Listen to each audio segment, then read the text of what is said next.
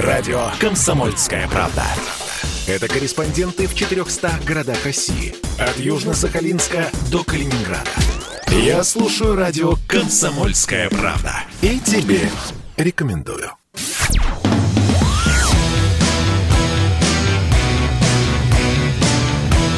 «Война и мир» – программа, которая останавливает войны и добивается мира во всем мире.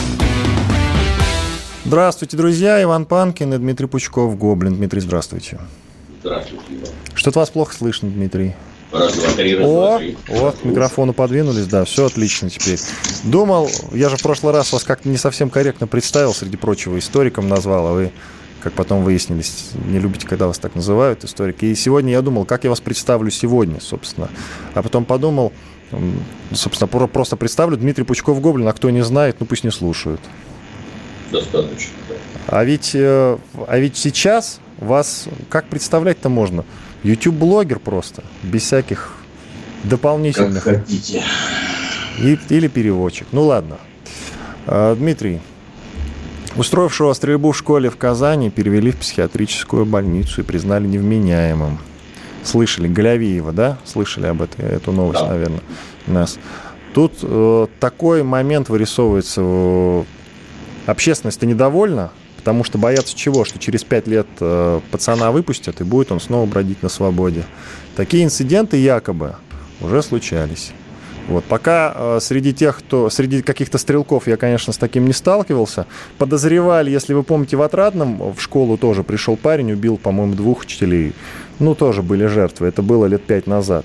И вот ходили слухи, что он потом оказался на свободе как раз, потому что в свое время был признан, опять-таки, невменяемым, и, как...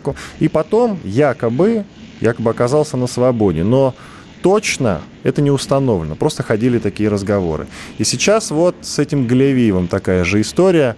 Если признали невменяемым, значит, через пять лет есть подозрение, что он может оказаться на свободе. А это, конечно же, может.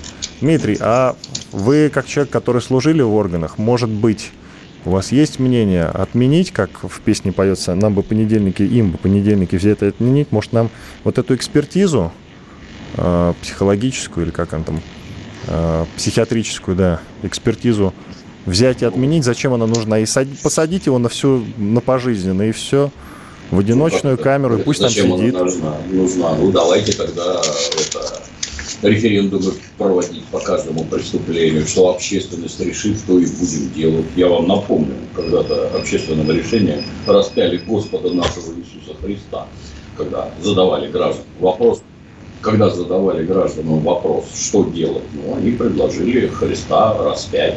Есть закон, в в соответствии с которым должна быть проведена психиатрическая экспертиза. Наверное, тамошним специалистам виднее, человек здоров или нездоров. Меня удивляет другое, он же нигде на учете не состоял. Хотя это тоже такой сложный вопрос. Знаете, при получении оружия справку принеси из психоневрологического диспансера. А что в справке написано? Что ты на учете не состоишь. То есть никаких проявлений таких вот радикальных психики не случилось. И вот он получил разрешение на покупку и владение огнестрельным оружием, после чего убивал людей. Отменять подобные вещи никак нельзя. Нет. То, что он выйдет, ну, вы не поверите, вот недавно, помните, этот какой-то негодяй Мохов, да, который там двух девчонок держал в подвале, отсидел 17 лет и вышел. И все так выходят. Потому что наказывают у нас, у нас, как ни крути, цивилизованное общество, лишением свободы на определенный срок. В том числе проводя самые разнообразные экспертизы. Если человек психически здоров, да, получит на общих основаниях. Если не здоров, его будут содержать в спецучреждении. Когда выпустят, ну, вопрос. Да, печально, но это так. Дмитрий, сейчас постараемся наладить звук, потому что идет какой-то дикий треск у нас в эфире. Вас э, слышно, но, понимаете, с каким-то треском. Сейчас наши звукорежиссеры попытаются этот момент как-то уладить, а я пока сам поговорю. Придется э, нашим и вашим уважаемым слушателям послушать только мою речь. Я к чему клонил, когда вам задавал этот вопрос, и повторю чуть позже. Э, закон-то, да, закон есть, безусловно. И закону надо следовать. Я всегда за соблюдение закона, на самом деле. Э, Только тут есть очень тонкий момент. Мне кажется, что в этом законе есть дыра. И не одна. И мне кажется, есть смысл ее пересмотреть, ведь у нас есть такое понятие, как поправки в закон, например, которые туда можно внести. Ну, его можно просто повнимательнее изучить, этот закон, и как-то обратить чуть более подробное внимание на какие-то вот несостыковочки. И... Какие поправки? Ну, вот если человек психически ненормальный, вот эксперты установили, что он психически ненормальный. Какие поправки? Дмитрий, но вероятность того, что он может выйти, в принципе, она... Почему его не посадить в тюрьму, в одиночную камеру? Почему его надо содержать исключительно в больнице? Вот он мне скажет, в какой-то психиатрической. Больные должны, должны содержаться в больнице, не в тюрьме. Не, не в зоне. Они не предназначены для содержания больных. Не предназначены. Точно так же, понимаете, ну, по уму, конечно, лучше всего отрубить башку. Или хотя бы руки и ноги. А, кстати, это, вы за смертную это... казнь, Дмитрий, извините. Смотря за что, за подобные Ну вот, за, за подобные вещи, да, вот, да, пожалуйста. Безусловно, да, безусловно, за смертную казнь. Ага. А, кстати, вы за свободное, опять-таки, отступление, за свободный оборот оружия или нет? Нет, конечно. Не, то есть не по, не по принципу, как в США или как в России все-таки? Какая модель США... вам нравится больше? В США все совершенно не так, как вам может показаться. Не, мне Там... не, кажется, я не был в США. Я по, по Европе специалист. Ну, вот, вы как специалист по Европе смотрели на последние там эти движения БЛМ, грабежи магазинов, убийства и прочее смотрели. Вы много слышали о том, что граждане США отстреливались от негодяев, которые грабят их магазины, разрушают, жгут дома. Много слышали? Я видел ровно один случай как-то не помогает вот это вот, как в США, что все вооружены и мир и порядок. Ничего подобного. То есть ну, то же самое, во-первых, в США это разные государства. Объединенные стейт это государство. В разных государствах по-разному. У нас же все, когда говорят про свободную продажу и ношение оружия, подразумевают, что вот вы купили пистолет, сунули его под пиджак и теперь ходите, никто не знает, что у вас пестик, а в нужный момент вы его как выхватите, как откроете огонь, и все вас боятся, и вокруг воцарится порядок. Это не так. Можете поехать на Кавказ, там у многих оружие есть, попробуйте там походить и чем-нибудь посверкать. Все это закончится совершенно не так. Наличие оружия, ну, безусловно, вот, например, я живу за городом, я считаю, что в загородном жилье оружие должно быть обязательно. Я не чувствую себя спокойным, если у меня нет оружия под рукой. Я считаю, что если кто-то лезет на мой участок, например, через забор, то я имею право на своей территории по таким людям стрелять. Должен иметь право. Если они лезут в мой дом, тем более должен иметь право стрелять. В городе, если, ну да, дома, вы не поверите, у нас на руках у населения миллионы стволов охотничьего оружия, которые убивают людей точно так же, как и нарезное. Да и нарезное теперь есть. И я уверен, вы не слышите, что граждане лутят по всем, вообще не моргнув. Но это не решает проблем с преступностью. Никак вообще. Я вам больше скажу, как раз наоборот, то, что вот у вас возникает такая мысль, что вам и мне необходимо огнестрельное оружие для того, чтобы чувствовать себя спокойно, это говорит о нехороших вещах внутри государства. Это значит, государственная власть нас не очень хорошо защищает. Вот как-то так. Поэтому да, оружие надо в определенных ситуациях и определенным гражданам, но никаких проблем с преступностью оно не решит вообще. Но давайте все-таки уточним и подытожим. Э, мы-то все простые люди, думаем как, которые не погружены в вопрос. Вы, конечно, правильные кейсы привели, что действительно, где вы видели, чтобы американцы там отстреливались от всяких негодяев. Но, тем не менее, все мы привыкли думать, что в Соединенных Штатах оружие заполучить значительно проще, чем в России. Проще, да, значительно. Вот. Я когда спрашивал про модель, вот это имел в виду. Либо как у нас, либо как у них. Вы за какую? Ну, тут дело-то в том, вы же поймите, я опять-таки От меня ничего не зависит. Нет, не нет, мы спрашиваем здесь ваше мнение. Война и мир, вот Дмитрия Пучкова. Ваше, оно, ваше мнение. Оно бессмысленное. Я, нет, нет, нет, его Будут слушают продавать, люди. Да, будут продавать пистолеты, как только начнут продавать. Я пойду и куплю себе 10 штук сразу. Я как мальчик страшно люблю оружие. Исключительно ловко из Так у вас две руки только. Зачем вам 10-то? А мне нравится. Так. А. У меня и ножи, целый ящик. То есть Макаров, Берета там, да, будете перебирать, ТТ вот этот вот, и каждый день из разного стрелять. Ой, по мишеням. 711, вот он самый хороший. И Макаров, конечно, тоже. Да. Я повторюсь, это не решит никаких проблем. Вы можете его купить и будете держать его дома. Получить лицензию на скрытое ношение оружия даже в США очень сложно. И получают ее далеко не все. Не решит это никаких вопросов. Вопрос ну, бессмысленный. Я вам еще раз говорю, то, что у вас обстановка вокруг вас криминальная вызывает тревогу, вот это само по себе нехорошо. Значит, полиция недостаточно хорошо работает. Если нам уже хочется вооружаться и ходить с пистолетами, это нехорошо. Государство должно действовать иначе. Вы знаете, я скажу так, у меня нет желания вооружаться. Я знаю, что если оружие у тебя есть, ты обязательно им воспользуешься. Я больше вам скажу, оно вам сразу дает ощущение исключительно ложной уверенности. Вы думаете, у вас пистолет есть, а у других нет. А вы такой ловкий, сейчас вы тут всех подстрелите. А это провоцирует вас на совершенно неадекватное поведение.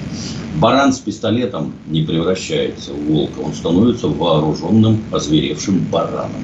Ну, собственно, как и в случае с ножом, не доставай ножа, если не умеешь им пользоваться, иначе тебя им же и прирежут. Да, этот принцип мы тоже, с ним мы тоже хорошо знакомы. У нас остается 30 секунд до конца первой части, да, уточню я нашего выпускающего звукорежиссера, 30 секунд. Дмитрий, ну, в следующей части все-таки есть еще повод я думаю, смысл э, чуть-чуть поговорить об этом, потому что вот вы сказали, что у вас оружие есть, вы как бы неспокойны, и на участке в случае чего вы бы им воспользовались обязательно, хотя там могут, вы знаете, за уши притянуть и превышение самообороны, если мне память. Вот, это тоже опасно. Ну, давайте уже после перерыва об этом поговорим. Иван Панкин и Дмитрий Пучков, Гоблин с вами. Буквально две минуты, и мы вернемся в эфир. Оставайтесь с нами. Радио «Комсомольская правда» это лучшие ведущие. Я слушаю радио «Комсомольская правда» и тебе рекомендую.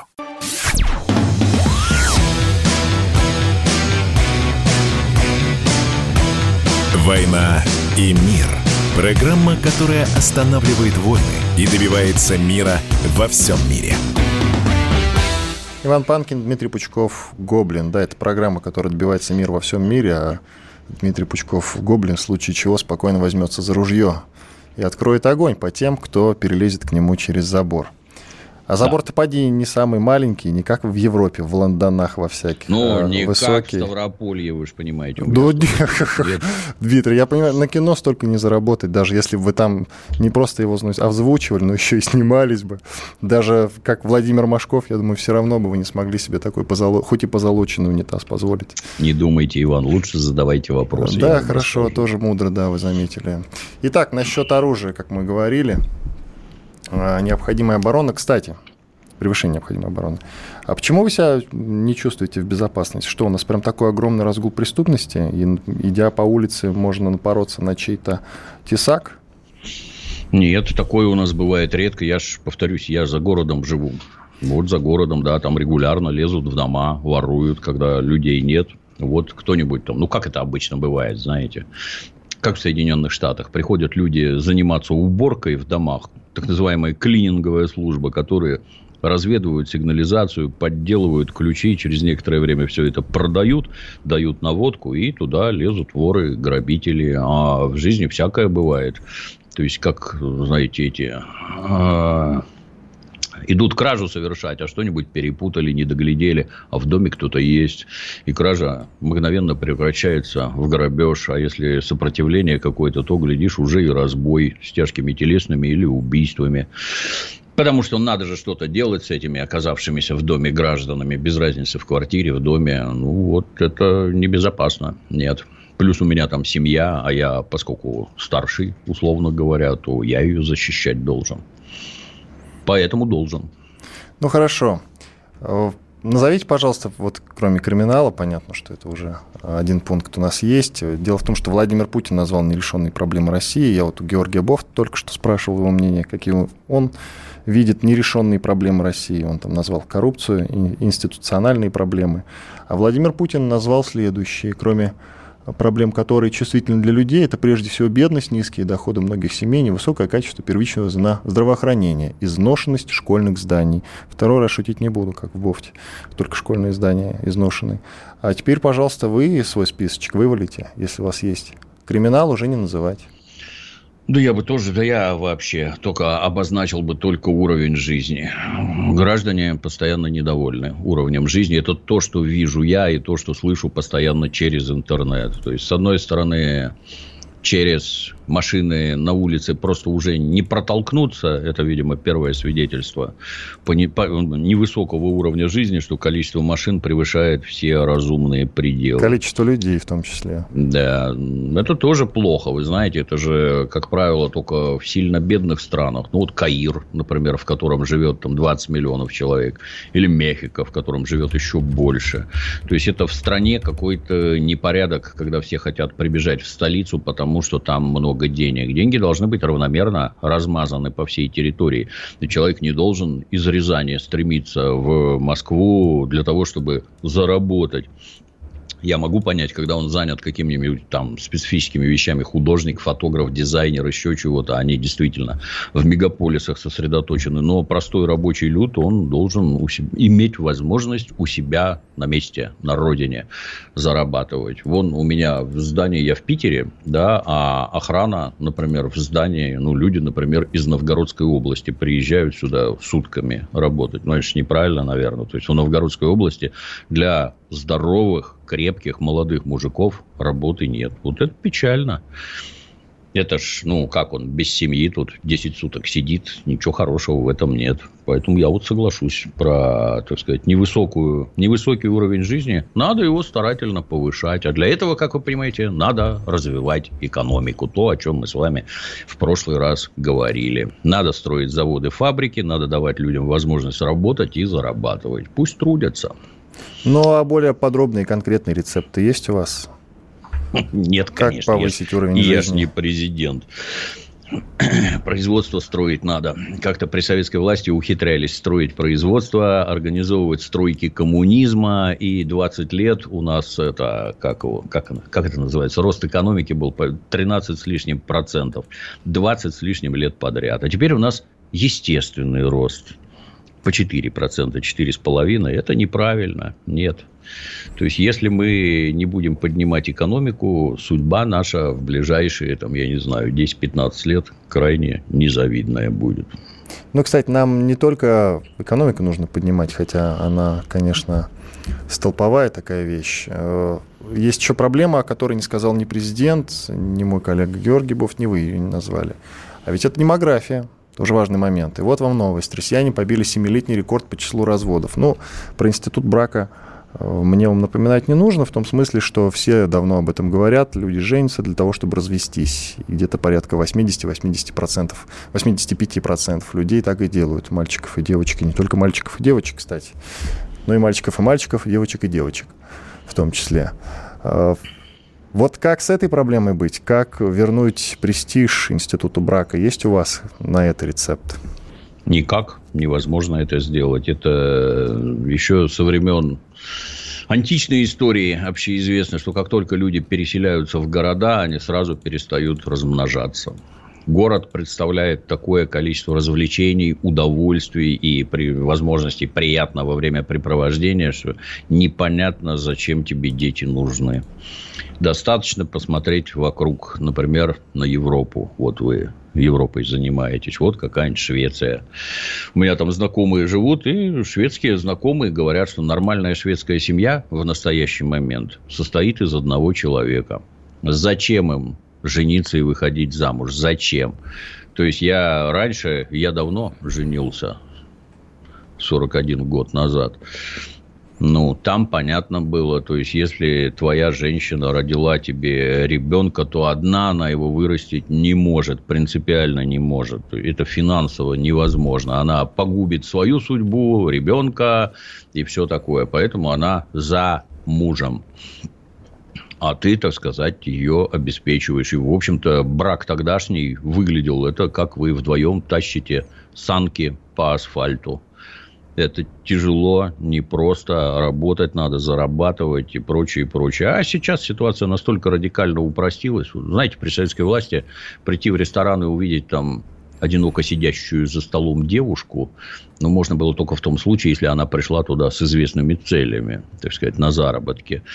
Сейчас приходишь в любое вообще заведение общепита, количество девчонок, которые сидят девчоночьими компаниями, и никакие мужики им при этом не нужны, ну, очень велико. То есть, они зарабатывают достаточно денег, чтобы ни от кого не зависеть материально. Это очень важно.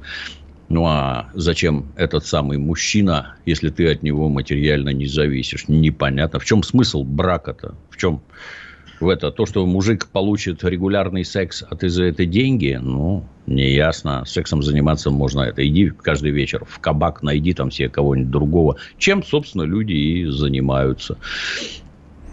А тащить, вы... их, тащить их обратно в религию, где вам Бог велел размножаться. До свидания, всего хорошего. Это никому вообще не интересно. Современную молодежь в религию затащить, на мой взгляд, уже невозможно.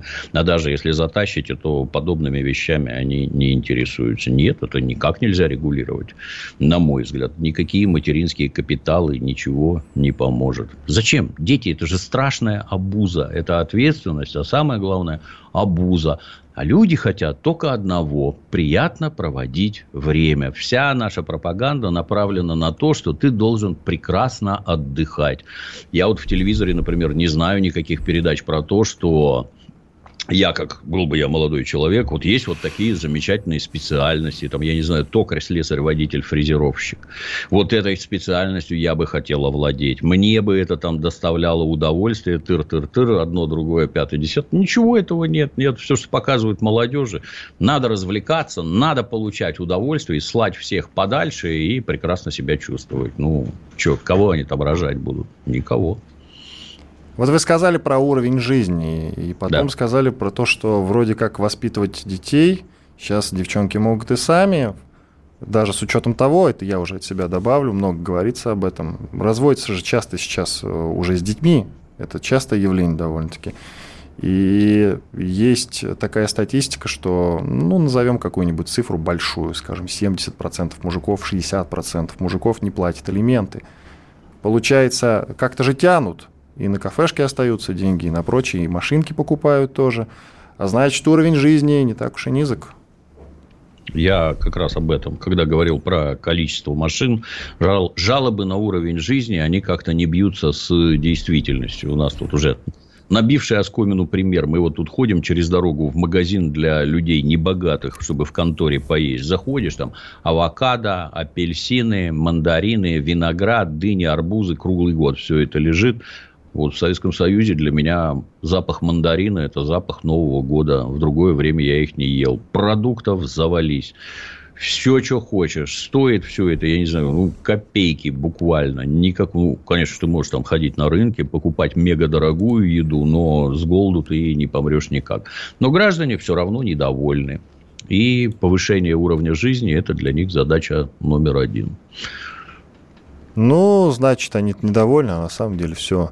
Ну, сказать, что прекрасно, конечно, слукавить, Нет. безусловно. Давайте сделаем небольшой перерыв. Иван Панкин, Дмитрий Пучков, Гоблин с вами. Мы сейчас делаем большой перерыв, 4 минуты. После полезной рекламы и хороших новостей продолжим. Радио «Комсомольская правда». Это самые осведомленные эксперты. Я слушаю радио «Комсомольская правда». И тебе рекомендую.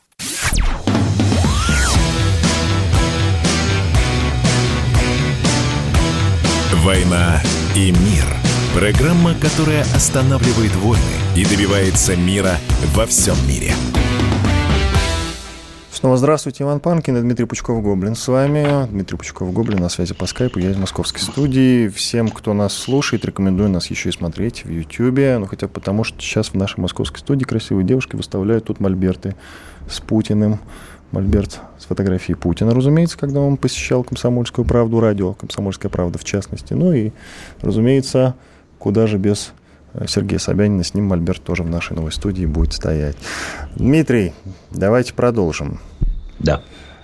Институт брака, я понял, по вашему мнению, уже не спасти. Но тут ведь до чего может дойти этот, этот скромный момент. Как-то повышать демографию надо, и э, руководство страны планирует э, за счет мигрантов решать этот вопрос. Вы согласны с таким ходом? Нет, не согласен. Мне не нравится, когда вокруг меня живут какие-то странные люди с э, весьма странными обычаями и повадками. Вот мне такое не нравится, и не только мне. А, ну, я так понимаю, что вас смущает, когда вот э, на, на, по праздникам барана, например, режут, чтобы при, приготовить вкусные блюда. Вот этот момент вас, наверное, смущает. Или еще какой-то? Ну, знаете, это по большей части люди из... В первую очередь, это люди из сельской местности, которые, например, привыкли орать в своих полях громко разговаривать. Они громко разговаривают везде. Неважно, русские они, не русские. Вот когда возле меня в трамвае, в метро начинают орать, мне это не нравится. Я не люблю. Это, с моей точки зрения, отсутствие воспитания, которое создает мне дискомфорт. И не только мне. Но Когда есть... они да, когда начинают задираться по-всякому, это мне тоже удовольствие не доставляет. Прут на пролом, там, ударяя в меня плечами, хамят женщинам, еще чего-то. Это вот никому не нравится, и мне в том числе. Когда мы говорим про мигрантов, мы кого имеем в виду? Представителей средней, представителей Средней Азии, разумеется. Но ведь большинство обычаев, да. да, в том, ну, большинство их обычаев совпадают и с обычаями граждан Российской Федерации, то есть выходцев из э, Среднего Кавказа, например. Не так ли? Вы и против них, получается, а ведь это граждане Российской Федерации. Я не против них. Я про то, что люди ведут себя специфически, и это всех раздражает. При этом, если они приехали из российской деревни, то они себя ведут примерно так же. Орут, хамят, демонстрируя, так сказать, собственную самость, мужественность там и прочее. Гражданам это не нравится. Плюс далее получится, что эти люди, например, ну, они говорят на другом языке, а вы их не понимаете, а они не понимают вас. Они захотят поселиться компактно, Потом, правда, будут рассказывать, что их всех загнали в гетто и не давали им жить. Хотя на самом деле это все наоборот. Поселятся компактно.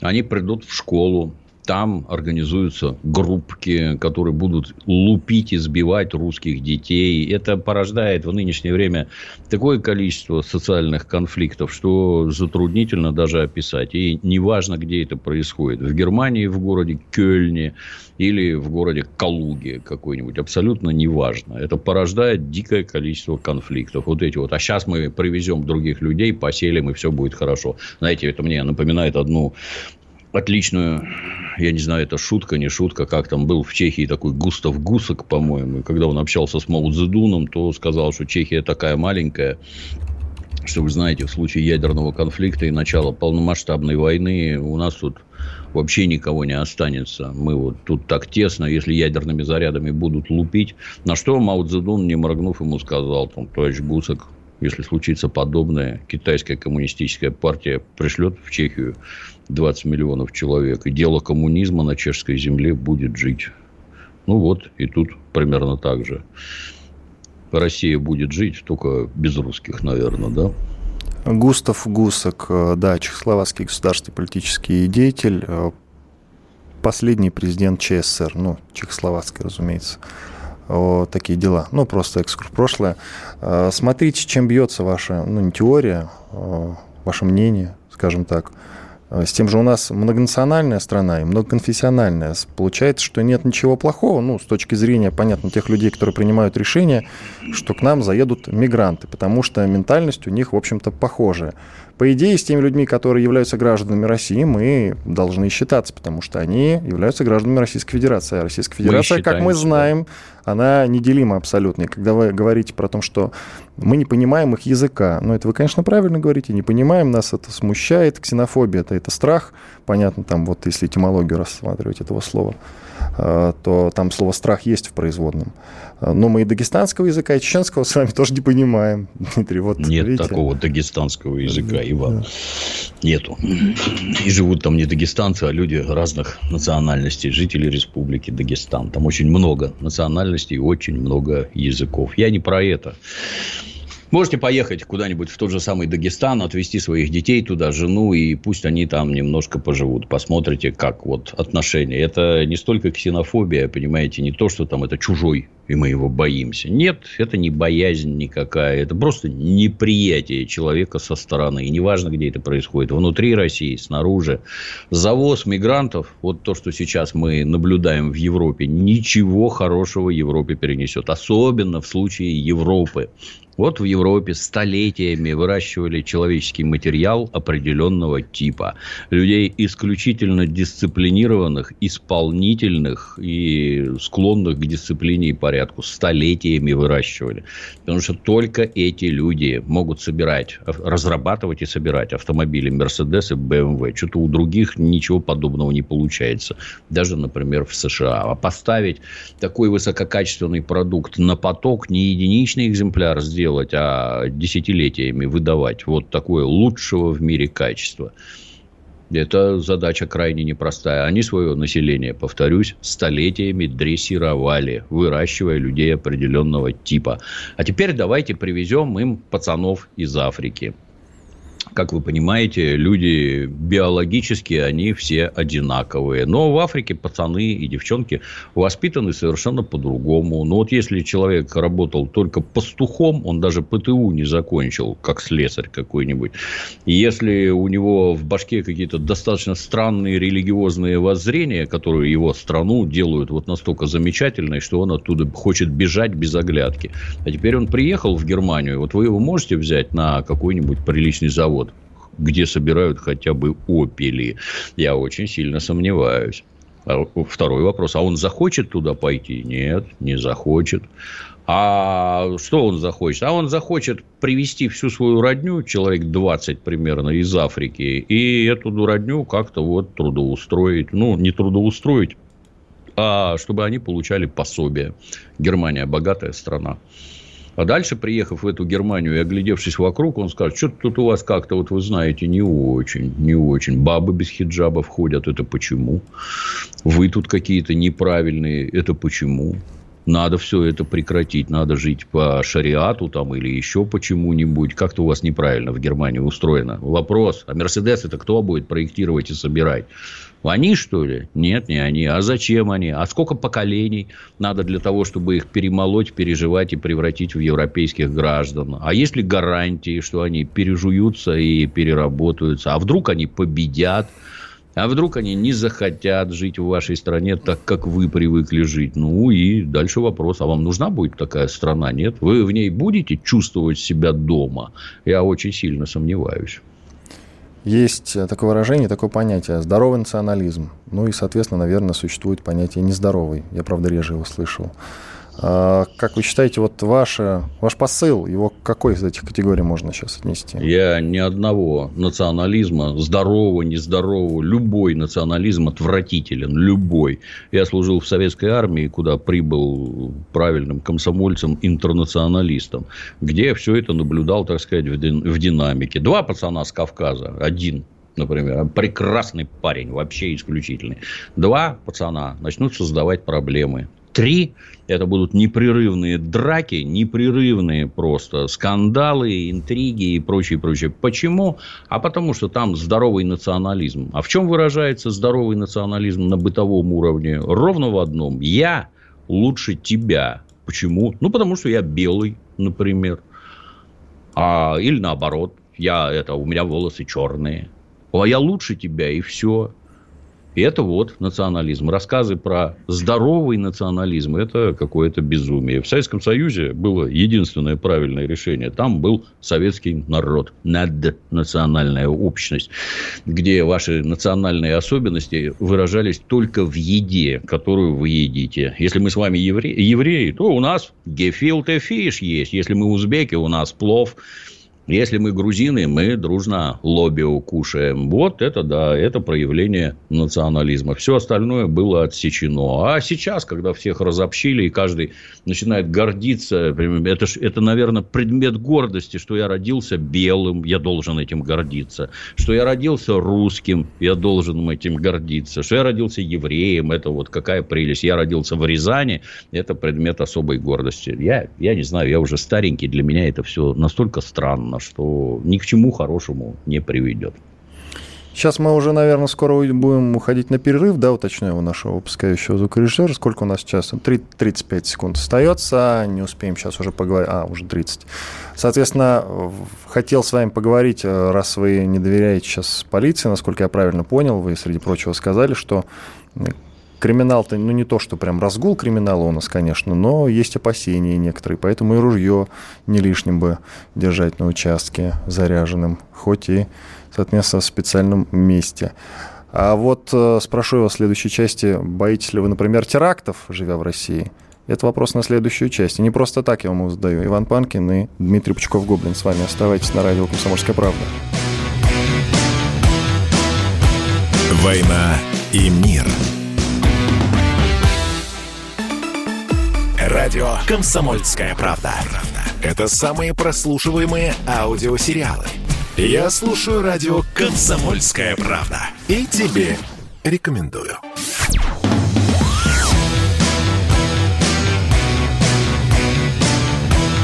«Война и мир» – программа, которая останавливает войны и добивается мира во всем мире. Иван Панкин и Дмитрий Пучков Гоблин с вами. Продолжаем разговор. Я спросил в конце прошлой части нашего эфира, Дмитрий, ну, с криминалом все понятно, а вот в том, что касается терактов, есть у вас какие-то опасения по этому поводу? Или в России все спокойно? Ну, некоторые опасения, безусловно, есть, как у всех. Переживаешь, то есть, если есть какие-то негодяи, которые в любой момент могут что-то взорвать где-нибудь там в метро, в самолете, в аэропорту, в местах скопления граждан, естественно, это вызывает беспокойство. Вне зависимости от того, считаете ли вы, что вас сегодня взорвут или нет, ну, это нехорошо. Если с точки зрения статистики смотреть, то ну, сколько погибает от терактов в, например, Российской Федерации. Гибнут ли люди? Да, гибнут. А сколько? Давайте сравним с количеством гибелей на дорогах, например, под колесами автомобилей и в авариях. Это несравнимо вообще. То есть, ну, наверное, там тысяч тридцать у нас гибнет на дорогах в год. А в терактах сколько? Ну, наверное, сотни человек, даже не тысячи, сотни человек. Дороги значительно опаснее, и автомобили значительно опаснее, чем террористы. Вон недавно там девица какая-то 18-летняя наехала на семью, погибло двое детей. Это, на мой взгляд, более приоритетные задачи. Привести граждан в чувство, как тех, кто за рулем, так и тех, кто бегает через дороги. И это сократит количество смертей. Вот, кстати, не планировал вам, не планировал вас про нее спрашивать, но раз уж тема зашла, спрошу обязательно, потому что сегодняшняя новость, она знаете о чем? О том, что вот мы когда смотрели э, на нее плачущую, да, ну и нам и семью, вообще ситуацию все было отвратительно, конечно, воспринимать, и жалко всех, и ее в том числе, понятно, жалко, потому что все понимают, что, ну, не в такую, но в аналогичную ситуацию может попасть каждый, потому что это дорога, место повышенной опасности и все такое прочее, и так, там, и так далее и тому подобное. А сегодня новость прошла о том, что она, ну, ее адвокат, наверное, ее адвокаты ей рекомендовали, обжаловала помещение ее под стражу. То есть хотят все-таки под домашний арест. И тут у меня лично почему-то жалость куда-то сразу вот испарилась. Потом задаю себе вопрос, а как действовал, не приведи Господь, конечно, я в этой ситуации. И не могу дать себе ответ на этот вопрос. У вас есть какое-то мнение по этому поводу? Вот, это, вот этот ход ее защиты и ее в том числе сейчас, не принимать наказание, а все-таки, ну, то есть не бороться, да, в суде там за то, чтобы сбили срок каким-то образом, а прямо сейчас бороться за то, чтобы не в тюрьму отправиться, а все-таки под домашний арест. А в чем смысл? Для меня загадка. В чем смысл сажать ее немедленно в следственный изолятор? В чем смысл? Это какой-то рецидивист, уже имеющий пару сроков, который может скрыться от следствия и прочее. Нет, домашнего ареста, на мой взгляд, достаточно. Возмущенным гражданам я все понятно. То есть, чисто эмоционально это все очень тяжело. Погибли дети. Но вы, не вы вообще, сами себе задайте вопрос. Она хотела их убить? То есть это не убийство. Она не хотела их убивать. Вот так получилось. По неосторожности, еще чего-то там. Все это, повторюсь, очень печально. Соболезнования семье погибших детей. Ну, вот, вот так. получилось. Что ей там за это дадут, ну, не знаю. Лет до семи там, в общем-то, корячится. Ну, а поведение граждан в суде, это осуждать может только тот, кто никогда под судом не был как только это касается лично гражданина, это его кровиночку сажают и лишают свободы, может, мы как-то решим вопрос деньгами, может, мы как-то там обоюдно договоримся. Ну, это выглядит все это, я с вами полностью согласен. Очень нехорошо, но вот люди такие. Не у всех есть железная воля, не все, как Емельян Пугачев, могут раскланяться сказать, прости меня, народ православный, и положить голову на плаху. Таких очень и очень мало. Про теракт-то я не просто так завел разговор.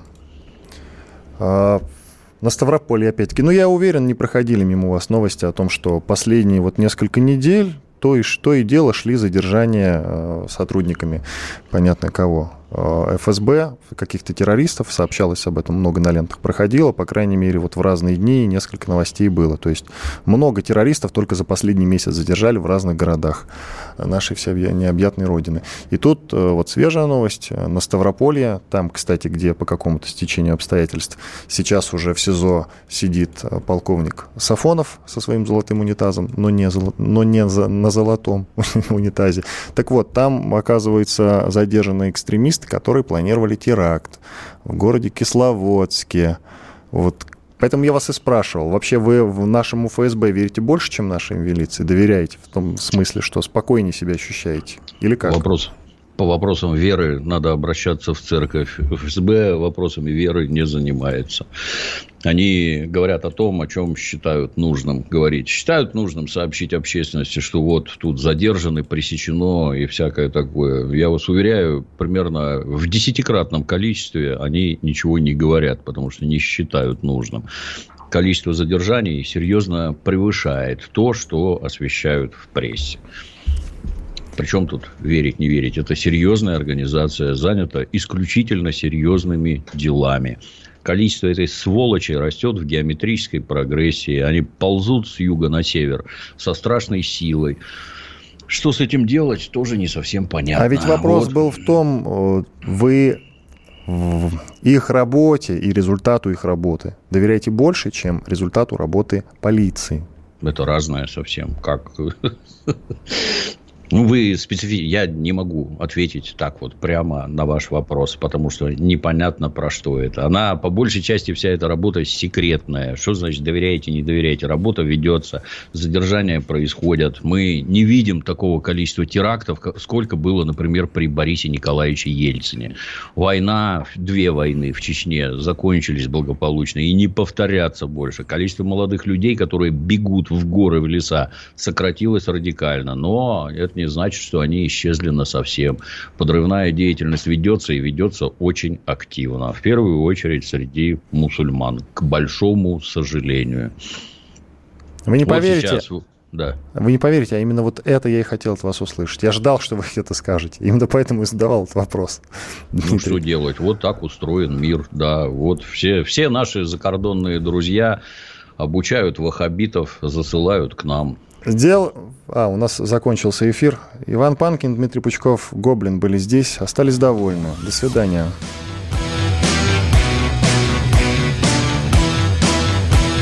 «Война и мир».